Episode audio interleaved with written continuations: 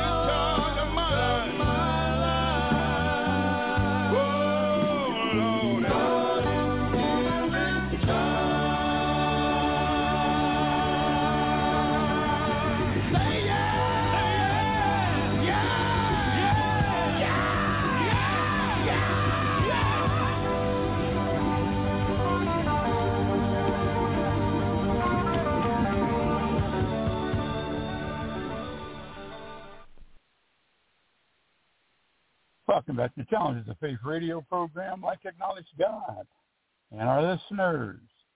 You know, each time, irrespective of who's singing, always listen to the words. Let's go back to the pond of water, if you don't mind, do you? Because I happen again to be on the road. A lot of these programs are being done live on the road now. And it's raining. So let's go back to the pond of water in the rain. So you decided, whoever you are, want a relationship with an attorney, you know, an esquire. What about that pond of water? You prayed. Again, now, you know, I don't know who you're praying to. But you prayed. You should know who you're praying to. And you ask God to send you an attorney. That's all who you wanted. You didn't want a construction worker. You didn't want a teacher, a professor, You do not want a scientist. You don't want a wealthy person, a poor person. You just want an attorney.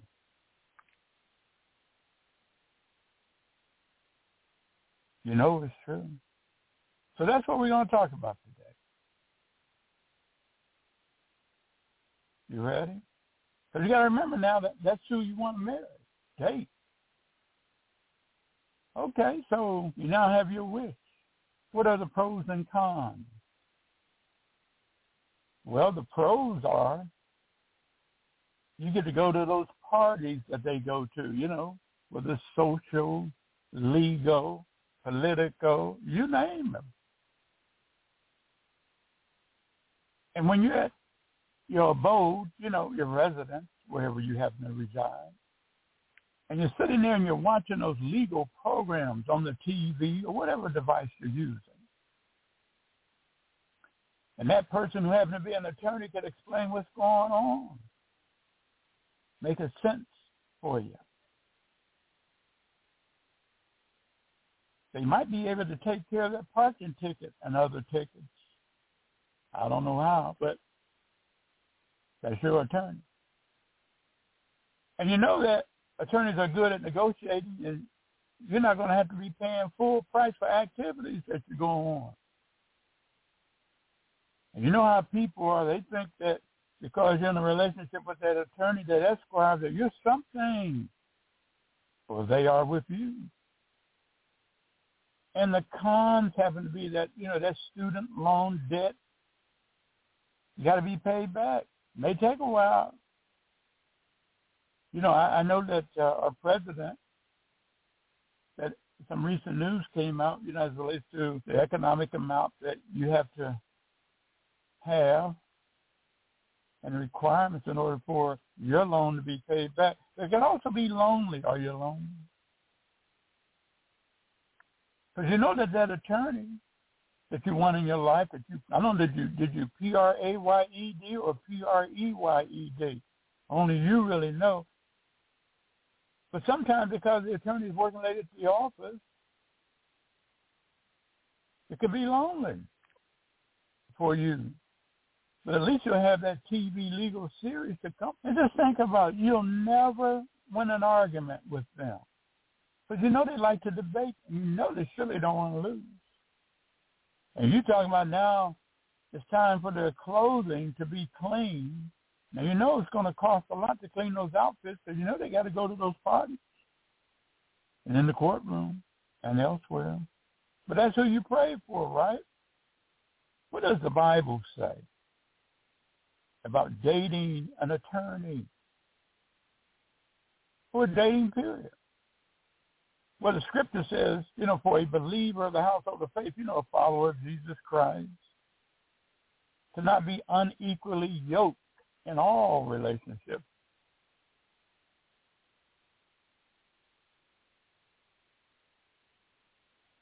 But we'll get to that in a moment. Just want you to ponder and search the scriptures to see if that's exactly what it says. Remember, you've always heard me say, whether it's coming from me, your pastor, or pew members. Because when you look in the word, you're not you're not going to see the word courtship or dating. But you know what you're going to find in there? I know you are. Because you're in there now. You're going to find some sound principles that believers of the household of faith are supposed to go by during the time before marriage. And the first is that we have to separate from society's view on dating because God's way contradicts society's way. But you already knew that, didn't you? And you can see that over in Second Peter chapter two, verse twenty. And since the world or society's view it's a date around, you know, like you may have to go through 99 to find the one.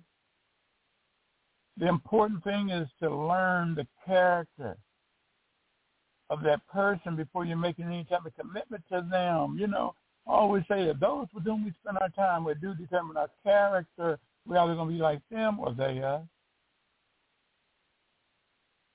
But don't you think you should find out if the person is a born-again believer of a household of faith, you know, in the spirit of Jesus Christ, like John chapter 3, verse 3 through 8 talks about? Don't you want to know if they share the same desire toward Christ likeness? Philippians chapter 2 verse 5 talks about. Because you got to remember, I know you do, that the ultimate goal of dating is finding that lifetime partner unless through your prayer you ask that not only do you find an attorney to date in the marriage, you only want them for a little bit. But the word tells us that as believers of the household of faith, you know, as Christians, we shouldn't marry an unbeliever. Over like Second Corinthians chapter six, verse fourteen through fifteen. What do you have in common? It lets us know how the relationship could be weakened with Christ and how the morals could be compromised. You got to remember, cause I know you're in a committed relationship. You are or you're not. I know you're faithful, and they are as well to you. But when one is in that relationship, irrespective of whether you're dating or not, don't you know it's important to remember to love the Lord above all else, like Matthew chapter 10, verse 37. But I know you already knew that because you're in the Word as a believer of the household of faith. And that allows you to explain to that non-believer why your stand is the way in which it happens to be. To say or believe that another person is everything or the most important thing in your life, you know, is idolatry. And you heard me say, you know, a lot of believers want to name this sin, that sin, this sin, and that sin, and it is according to God, not according to them or according to me or you too. But they forget about these other sins like idolatry. Think about it. What's first in your life? You can't even go to sleep without thinking about it or them. You've made a, a little G God in your life. Like Galatians chapter 5 verse 20 talks about. Or Colossians chapter 3 verse 5. And also lets you know as it relates to defiling your body by having premarital sex. I know, I know. But you know you got to take that up with God, not me, not your pastor, not the pew member. And you can see that in First Corinthians chapter 6, verse 9 to 13, 2 Timothy chapter 2, verse 22, because it's letting you know how it affects your relationship with God and against your body, like 1 Corinthians chapter 6, verse 18 talks about. And what I was talking about, just remember, since you're all in love with whomever you're in love with, just remember to love and honor others as you love yourself, like Romans chapter 12, verse 9 through 10 talks about. And that's what you're talking about when you're in that relationship, you know, where those emotions are starting to move forward. And even though they're starting to move forward, you got to remember to maintain that foundation that we're talking about. Think about it. Two of you are coming together. And the word lets you know that once you become one, you're cleaving to one another. You hear me say clinging. Because now both of you are becoming one in that relationship which God intended to be permanent and unbreakable. Like Genesis chapter 2 verse 24 talks about, or Matthew chapter 19 verse 5. But you can't find nowhere in the scripture. I know somebody's going to try to infer but God has told any believer of the household of faith, whether it's a male or female, female or male, that they have to stay in an emotional or physical abusive relationship. But do you know something else? Do you notice that the Bible doesn't say anything about lawyers or attorneys as we know them today? Did you notice that while you were in there? I know you are. And when you really do your study, you learn that Israel was under the legal jurisdictions of Rome during our Savior's time. And so when the Word of God or the Bible mentions teachers of the law, like over in Luke chapter 5, verse 17, or lawyers, like over in Luke chapter 14, verse 3, do you notice how it's referring to the religious leaders who were experts, experts in the Mosaic law? So when you look at today's court system, you know, with the prosecuting attorneys and defense attorneys. They didn't exist at that time. You know, that person that you prayed for, that you just dreaming all about, that attorney that you want to be in your life or they in yours, or you in theirs, attorneys or lawyers as we know them today, you know, professional public servants. They're the ones who are supposed to know the ins and outs of the legal process and can lend their knowledge, their knowledge, you know, to resolve various conflicts with clarity and justice. Are you doing that, attorney? And when you do your continued research, I know you are, you'll find that they didn't appear until after the Middle Ages. And you notice when you really in the Word, you see how the Bible mentions human accusers. The individuals who bring a charge against another person in front of a court or magistrate. You know, usually witnesses, not lawyers for the prosecution. You can see that in Luke chapter 12, verse 58, Matthew chapter 5, verse 25. And since we're talking about the word, because, you know, Christian, you did pray just for an attorney, didn't you?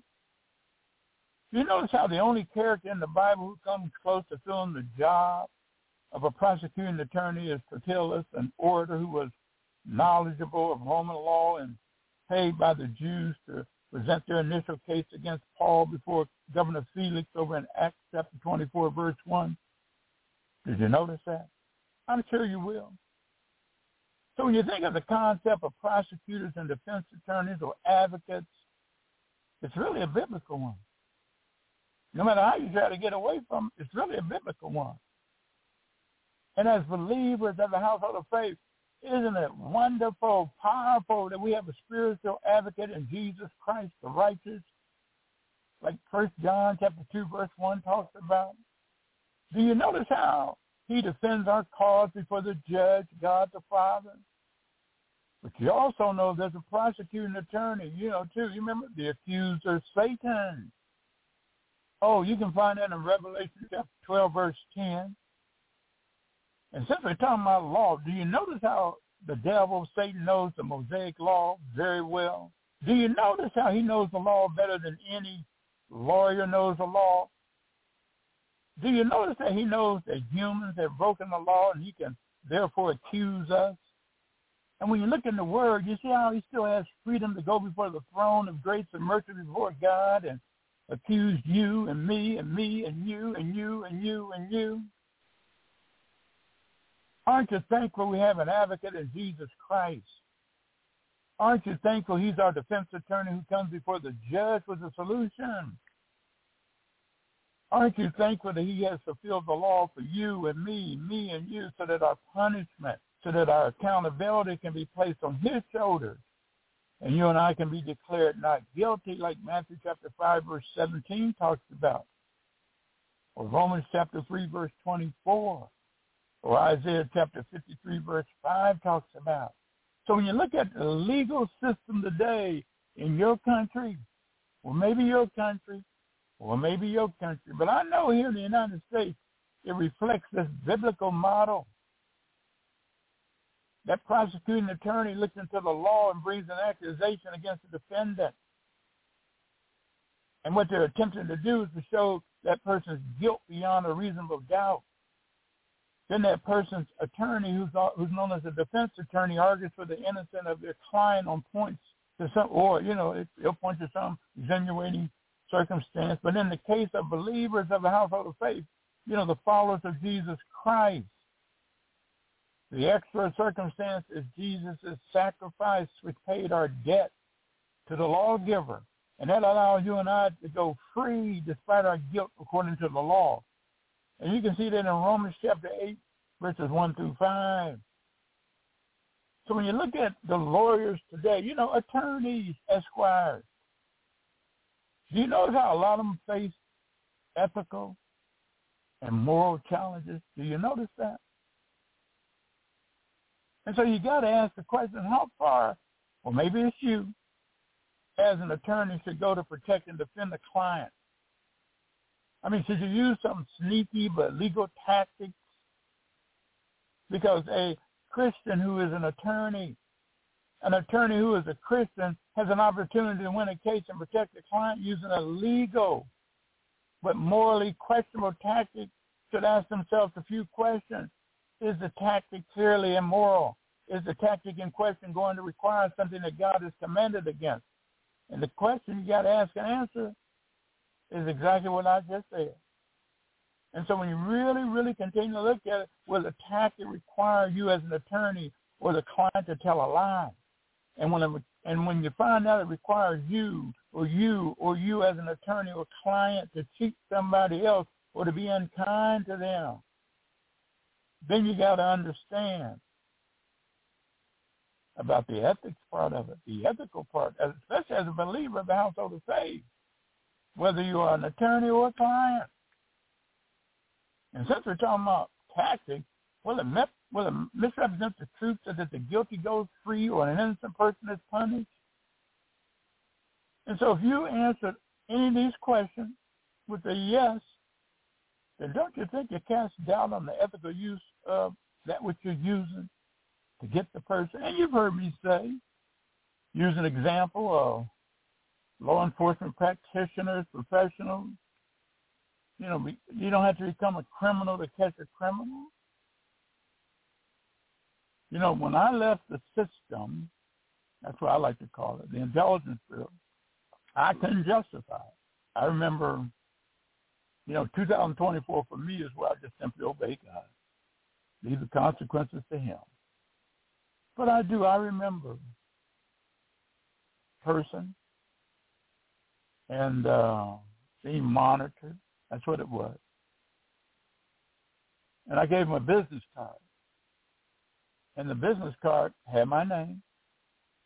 And it said I was and it said I was from the TELUS organization, you know, T E L U S and they had a meeting and so forth and so forth, and the politician, all this other stuff, and and uh, the politician uh, ate and invited me into the meeting, and the person said, "Well, I thought you were such and such." I said, "I am." He said, "No, you're not." I said, "I am." I said, "Look at the card." They looked at the card. They said, "This this is your name." That's my name. They said, "You're from." You say you're from this organization. I am. I said, "Now, the organization says tell us tell us all you know organization. Now, when you get to that point and you have to do that, you don't have to do that. You understand? You sure? Well, I did. And I removed myself from the position. Two, are you acting ethically in God's eyes? and simply using the law in a way that will benefit the client. Because there's no reason why their knowledge, yours, or yours, or yours, and all that expertise that you have, you know you do, that it shouldn't benefit your case with your client. But at the same time, lawyers, esquires, who are believers of the household of faith, you have to have a commitment to honesty and a conviction against winning at all costs, like Proverbs chapter 11, verse 1 through 3 talks about, and James chapter 3, verse 16, and Philippians chapter 2, verse 3. Because when there's a question about the validity of a tactic that you're using in the courtroom, the best course of action is simply to ask the Holy Spirit of God for guidance and then trust him to provide it like James chapter 1 verse 5 talks about. And while we're still on the topic of ethics, you know, challenges, program is called Challenges of Faith. Born out of all of my challenging trials involving ethics.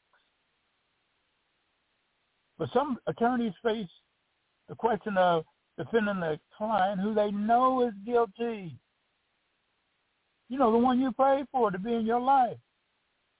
But as a believer of the household of faith, you know you should not knowingly defend a client, a guilty client, if the defense would involve falsehoods, excusing the crime or blame shifting or ignoring accountability, something that God detests, like over in Proverbs chapter 17, verse 15. And since you're over in Proverbs, did you notice that a curse is associated with calling the guilty innocent, like Proverbs chapter 24, verse 24 talks about? And blessings are promised to those who convict the guilty, like Proverbs chapter 24, verse 25 talks about. And do you notice that acquitting a guilty person is wrong for several reasons? You say what? Yeah, did you know that if a guilty person is acquitted, other criminals are emboldened? Did you notice that there is a chance that the person will be tempted to repeat the crime because there was no punishment the first time? Did you notice that it's wrong to acquit a guilty person because we all have to come to the recognition of our guilt before God? Did you know that? But you're saying, I don't believe in God. I know. Maybe that's where the ethical problem resides at. But if we are to be saved like James chapter 2 verse 10, Romans chapter 3 verse 19 through 20, or 28 chapter 8 verse 1 through 2, come out of reading that, then you learn that defending the client, knowing of their guilt, is no different morally from aiding and abetting the crime itself. And on the other hand, you know you know I was going to do that, didn't you? The attorney or lawyer who is a prosecutor who have knowingly and willfully wrongly accused and prosecuted an innocent person I believe should be held accountable as well because it comes back to their personal ethics. You know, ask the many innocent people who were in jail for years and finally found innocent by others looking into their cases. And you notice how a lot of times when they come out, society, the system have to pay and should. And should. whoever caused it to be. What was their motive?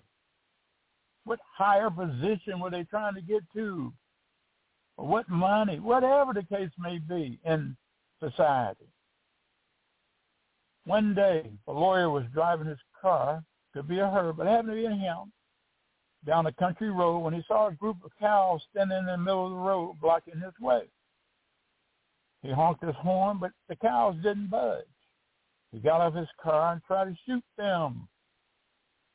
And, you know, he didn't try to shoot them. He was really just trying to push them away. You know, like move, move.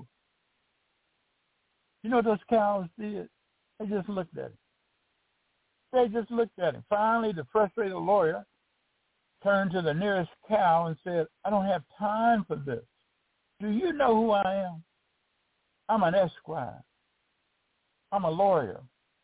To his surprise, the cow turned to him and said, well, I'm a cow. What's your point? The lawyer couldn't help but laugh at the cow's response. And he realized that sometimes it's good to be reminded that even the most important people can't get away always their own. Now, did you understand that last part?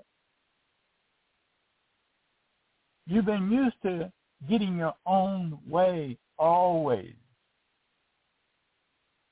And something has happened in your life, and it's happening to letting you know in 2024, you're not going to always have it your way. Even if it takes a cow to look at you and let you know, okay, I heard your title. I heard everything about you, and that means what? So after the attorney left, he got back in his car and waited patiently for the cows to move, feeling a little more humble and grateful for the laughter. How about you? And you? And you? What's your motive for really praying for an attorney, an esquire to be in your life. Oh, by the way, if you just need a lawyer or an attorney in your life, try King Jesus. You know he's not going to let you down. And he's going to be faithful with you. And you with him eternally. You talking about relationship. The next time, the next time, the next time, we'll look at the drug dealer relationship, you know, which also includes, a guess what? a pharmacist. Yes, a pharmacist. You know, they, they do sell drugs, don't they? Oh, I know you knew that. You sure? Ponder all we talked about today. You don't mind, do you? Oh, before I conclude, can we go back to that ponder one? Did God answer your prayer? I mean, the God of the scriptures, you know, the Father, Jesus Christ.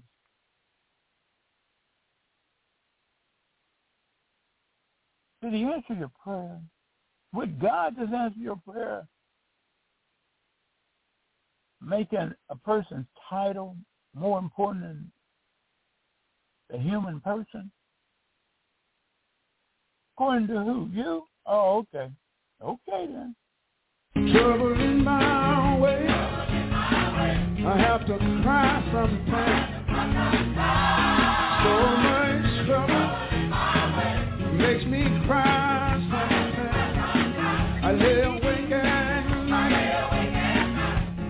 That's alright. Right. Cause I know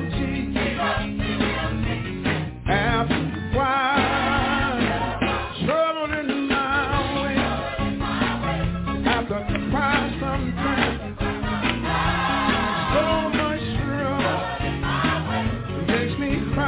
sometimes. I lay awake at night with that song.